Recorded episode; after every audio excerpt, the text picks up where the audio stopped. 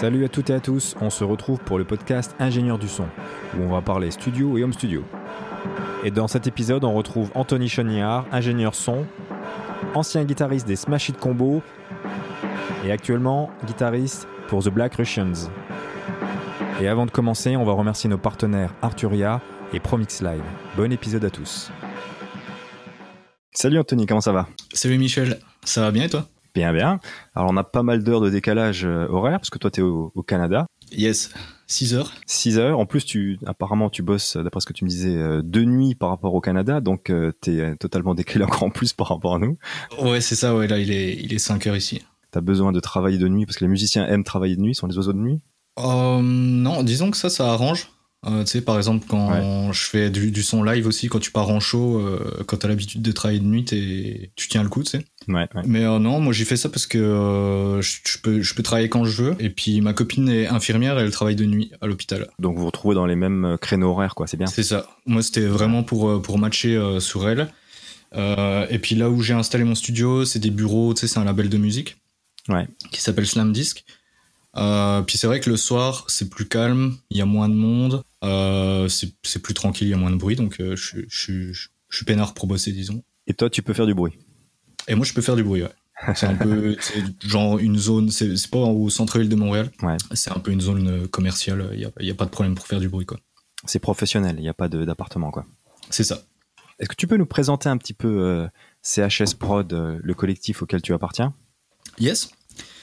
Alors CHS Prod, ça a commencé par quoi ? C'était mon batteur Brice Hinker et moi de Smash Hit Combo. Ouais. À l'époque, tout simplement, on devait créer une association pour pouvoir, si mes souvenirs sont bons, c'était pour pouvoir s'autoproduire, pour pouvoir tourner des clips, pour faire de la paperasse, quoi. Pour le groupe.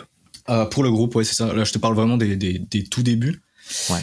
C'était lui et moi, et puis c'est né de là, tu vois, on a commencé à s'autoproduire avec Smash Hit Combo, autant au niveau des vidéos et au niveau du son, et puis petit à petit on a monté ça, on va dire, et là on a la chance de travailler avec d'autres gens, de plus en plus de gens, que ce soit des proches ou d'autres gens qui sont intéressés, quoi. Oui, parce que vous faites aussi bien de l'enregistrement que du mixage, du mastering, de la création de clips vidéo, donc vous faites même assez polyvalent, quoi, à ce niveau-là.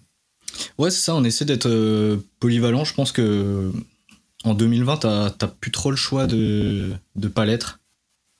C'est l'impression que j'ai.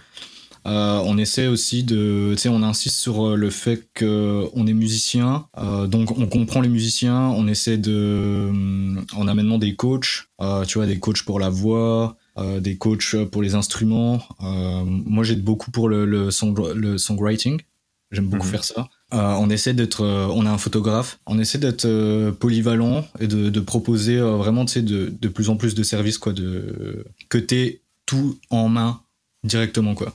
Tu penses qu'en faisant que du mixage, tu t'ennuierais vite à faire 100% de mixage, faire ça toute l'année comme certains mixeurs font ? Je pourrais pas te répondre sur le long terme.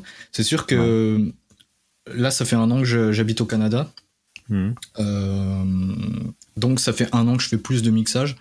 Quand j'étais en France, j'avais un setup mobile où je me déplaçais pour de l'enregistrement. Ouais. Disons que je faisais plus de choses, je faisais de l'enregistrement, encore en plus. Là, disons que c'est un peu plus, on m'envoie les pistes et je mixe ou je masterise, tout simplement parce que j'ai moins de contacts ici pour le moment. Et puis, j'ai gardé beaucoup de mes contacts en France. Jusqu'à maintenant, je m'ennuie pas. pour répondre plus rapidement. Et puis, grâce aux nouvelles technologies, tu peux très bien travailler à 8000 km des gens et communiquer avec eux. Donc, c'est pas un problème de nos jours. Exactement, ouais, c'est ce qu'on fait beaucoup, notamment avec Smash Hit, avec Smash Hit Combo pour la compo. Parce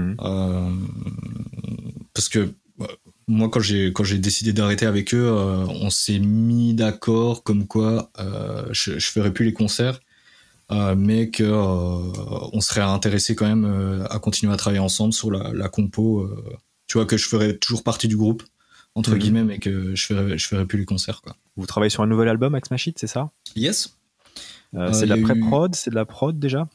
Là, on est vraiment en mode de écriture. Mmh. On a déjà sorti un premier single contre-courant.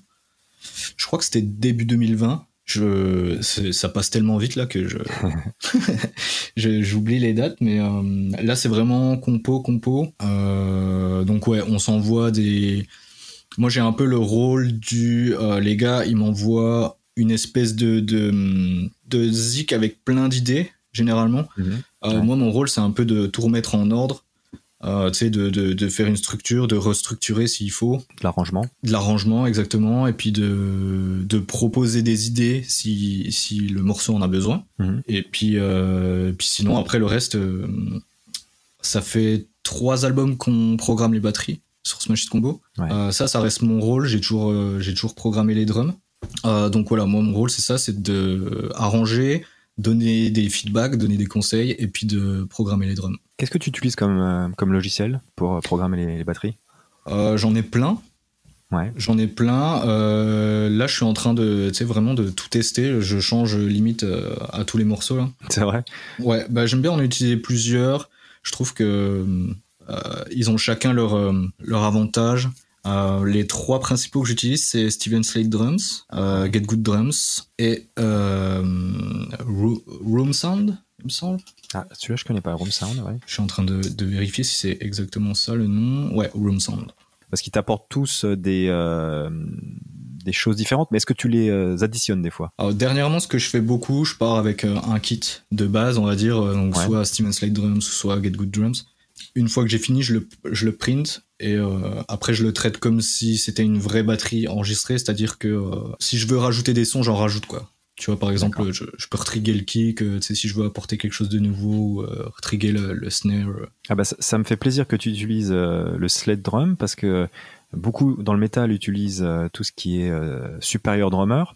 Mmh. Et j'ai une petite préférence au niveau, je trouve le rendu est bien plus direct et beaucoup plus flatteur dès le départ quand on utilise Slate, peut-être pas sur les cymbales, mais je trouve qu'effectivement si on veut rapidement produire une musique, Slate est un peu plus produit déjà, on va dire. Ouais, je suis complètement d'accord, ce qui est aussi son inconvénient, je trouve.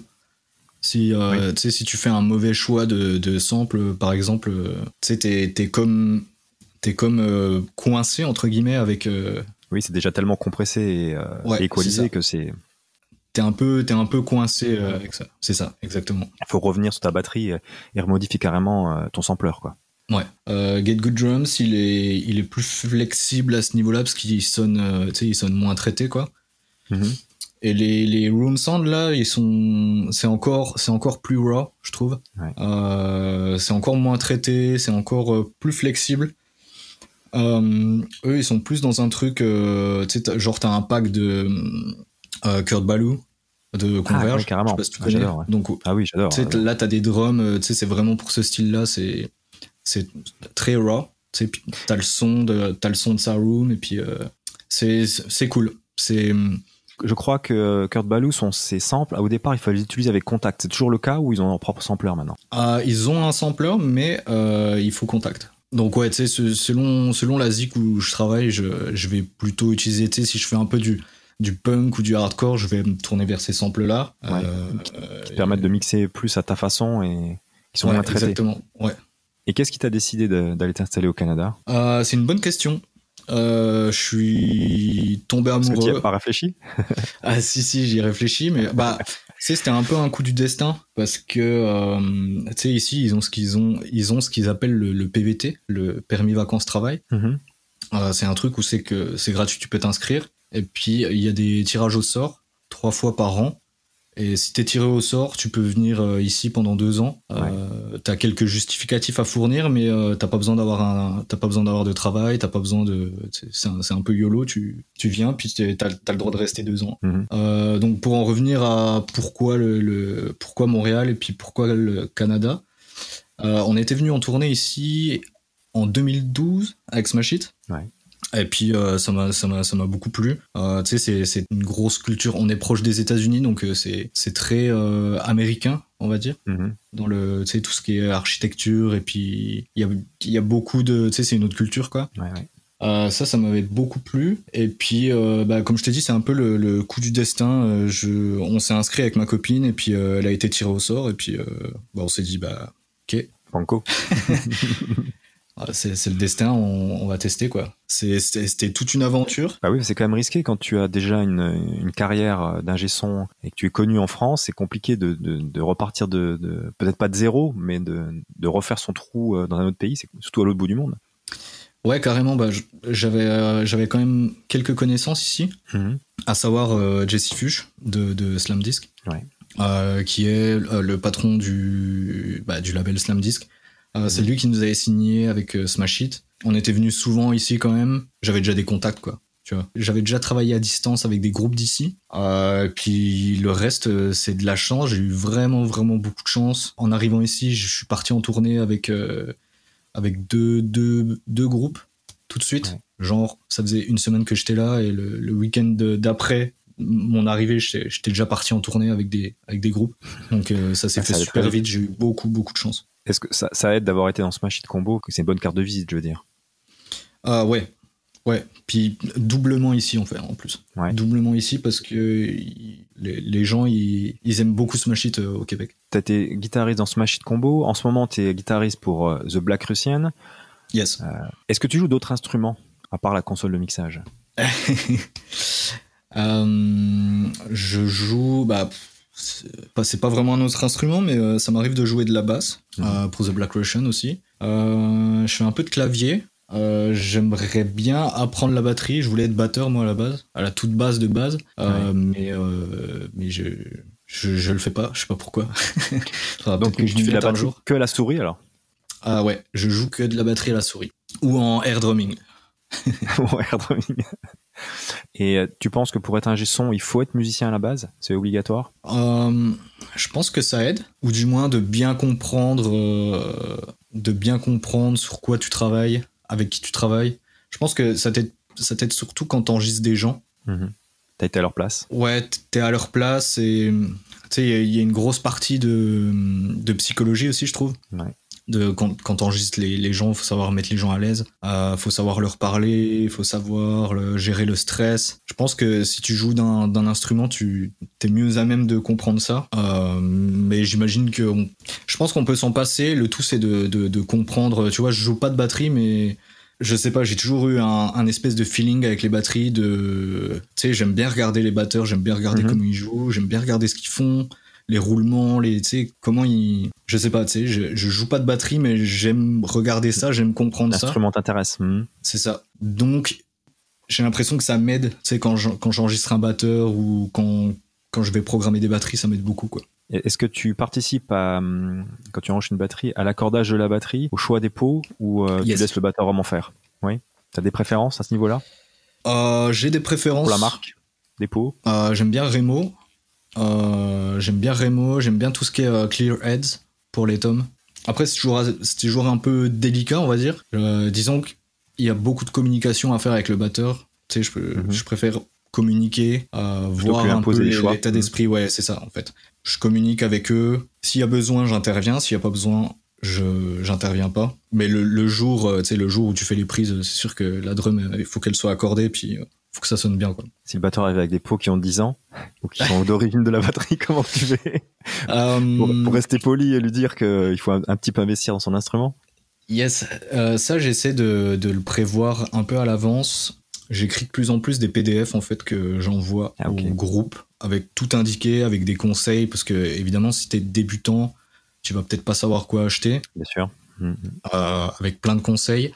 Je pense que je vais faire aussi quelques vidéos parce que j'ai l'impression la lecture c'est pas toujours ce qu'il y a de plus agréable. J'essaie de communiquer. Si vraiment je sens qu'il y a un problème, tu sais, que le batteur il veut pas, mettons qu'ils veulent pas changer ses pots, je lui demande la taille de ses fûts, puis j'achète les pots moi et puis je les facture, quoi. Tu l'inclus dans le budget. Exactement. Il vient avec un tome que son grand-oncle lui a offert et qu'il veut pas changer la peau parce que en souvenir de son grand-oncle. Là c'est compliqué. J'imagine que je lui proposerais de jouer avec un autre tome. tu mets un coup de ciseau dedans et puis tu dis mince, elle est percée, il faut la changer. Yes, après t'as toujours la solution de tu peux mettre le mic et puis après tu remplaces le... Tu trig à mort. C'est ça, ouais, tu remplaces complètement le fût. C'est une autre solution, quoi. C'est mieux de communiquer. Si jamais ça passe pas, il y a toujours des solutions. Enfin, tu les prépares avant, quoi. C'est ça, ouais. Tu sais, maintenant je demande même des photos du kit. Ouais, c'est plus prudent pour... Ouais, bah, comme ça, tu vois tout de suite si le gars il a ses cymbales à ras des tomes, tu sais, si le charlet, si le hi-hat il est à ras de la caisse claire, tu sais, je commence déjà à leur dire ok, il te reste 3 mois, relève peut-être un peu tes cymbales, et puis tu sais, entraîne-toi à pratiquer avec les cymbales peut-être un peu plus hautes, et puis ton hi-hat un peu plus haut, parce qu'il y a de grandes chances que quand tu arrives au studio, je te demande de les monter un peu, tu sais, pour limiter le bleed. Tu disais que tu faisais beaucoup d'enregistrements nomades avant, quand tu arrives dans une pièce qui était pas bien optimisée pour une prise de batterie. Comment tu gères justement le trop de cymbales, le trop de boomy dans les rooms?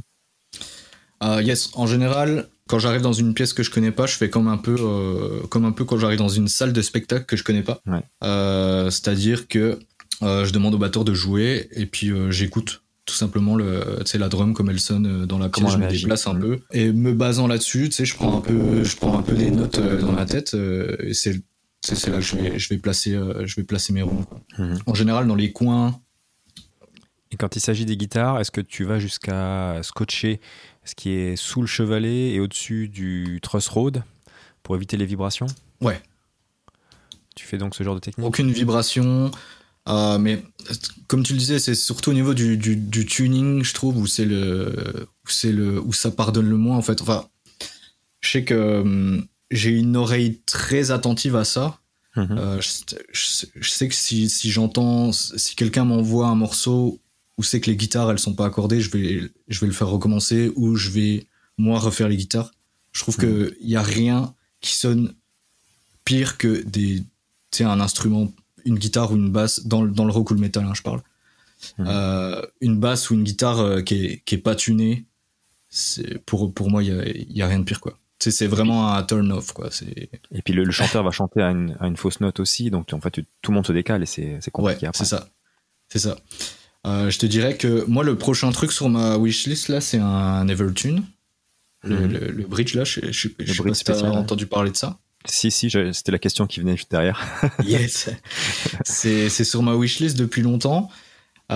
Sinon, c'est comme je te disais avant, là, moi, je suis prêt à recommencer autant de fois qu'il faut et puis à faire des trucs accord par accord et à tuner l'accord, accord par accord ou à enregistrer des trucs vraiment note par note s'il faut, quoi.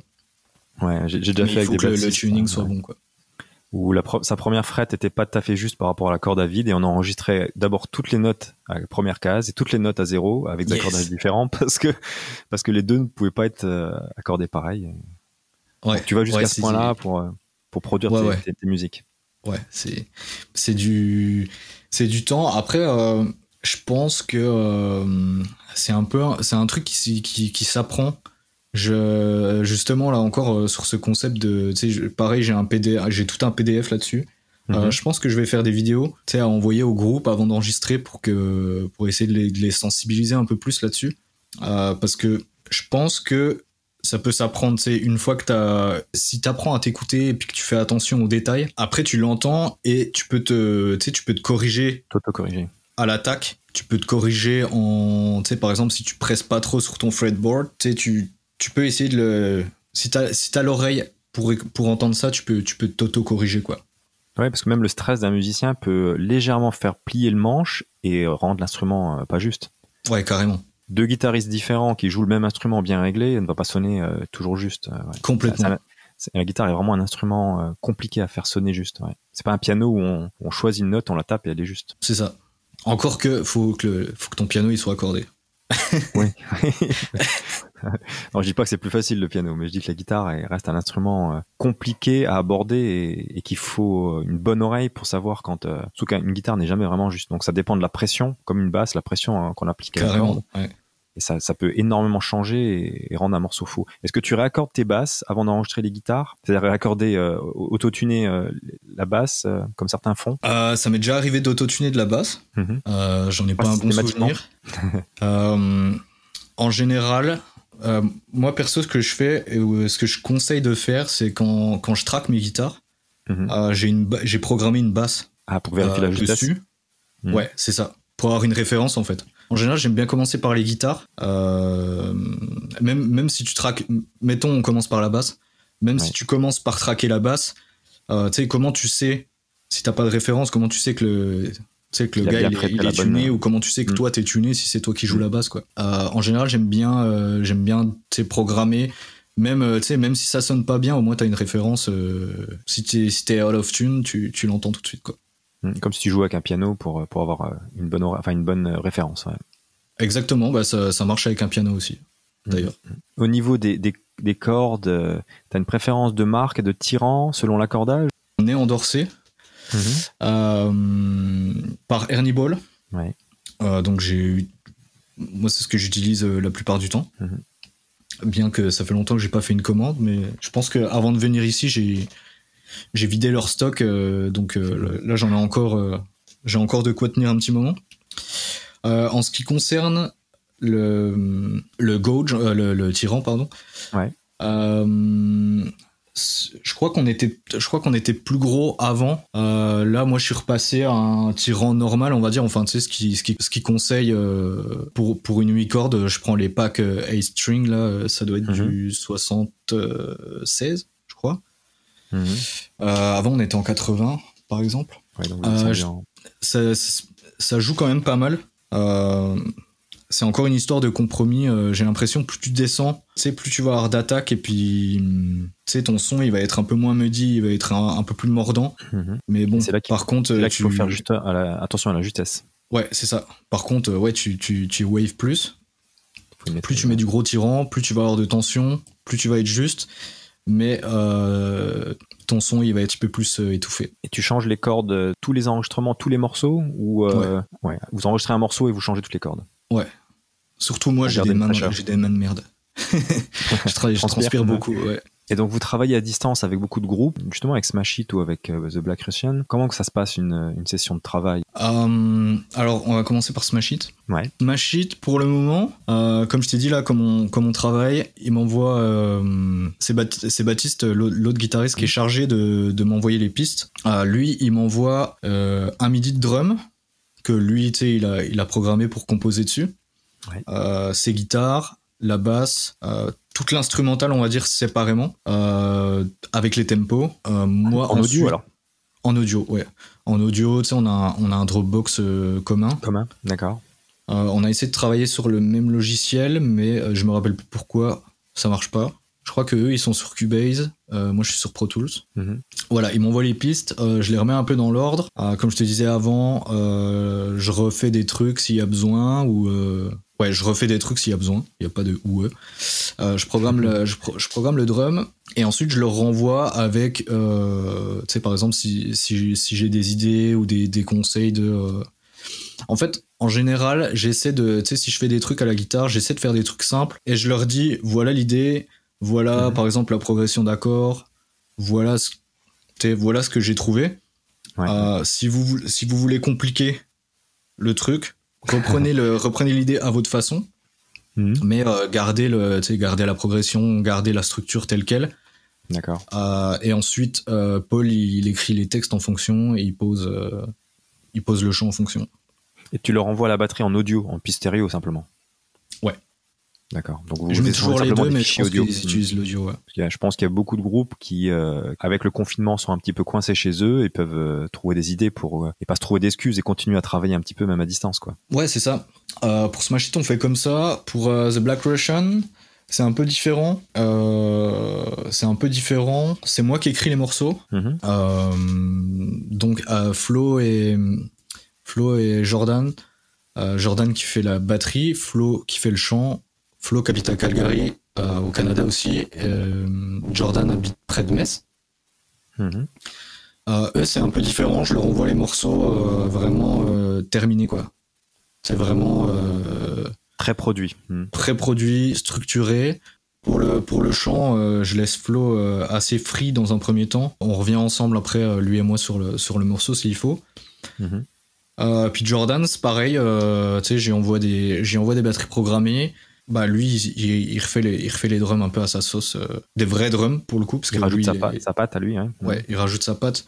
On est chanceux là-dessus parce que lui il a tout ce qu'il faut chez lui pour s'enregistrer. Lui il s'enregistre de son côté, il m'envoie, tu sais, genre pour que je double check, et puis ensuite il m'envoie les pistes et ça mixe, et puis c'est parti quoi. Je fais mes back vocals en dernier, et puis le reste des productions, tu sais, des claviers s'il faut, et puis les petits ajouts de dernière minute pour c'est ça, ouais.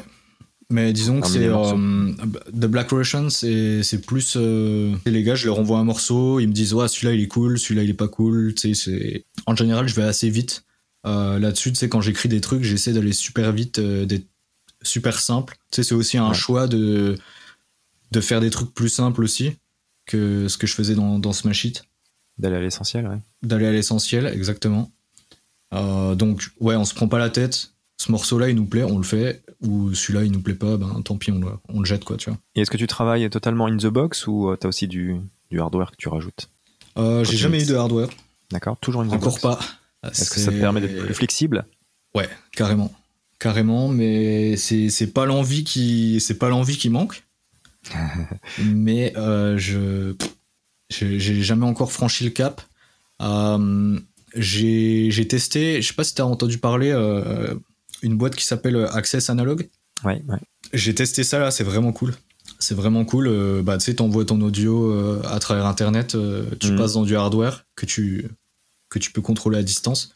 Ouais. Et puis ça revient dans ton Pro Tools en temps réel. Là, c'est vraiment, vraiment cool. Ils ont un truc gratuit en ce moment, je crois, non? Je crois qu'ils ont un Pultec que tu peux louer genre pendant une demi-heure quand tu crées ton compte là. Ouais. Mais c'est vraiment cool, genre, tu sais, pour du mastering, là, c'est vraiment, vraiment cool. Évidemment, la première fois, je suis arrivé au bout de... Je suis arrivé au bout du temps, en plein bain. C'est pas fini. C'était, ouais, c'était... C'est sur le coup, là, je me suis dit, ah ouais, l'analogue, c'est bien, mais le workflow, c'est vraiment de la merde, quoi. Mais j'aimerais bien, mais pas encore. Voilà, pour répondre... pour répondre à ta question, et je sais pas si je le ferai. Et est-ce que tu as un truc très très cheap, mais que tu utilises très souvent? C'est une bonne question ça. Genre utiliser des trucs cheap, c'est un peu toute ma vie ça.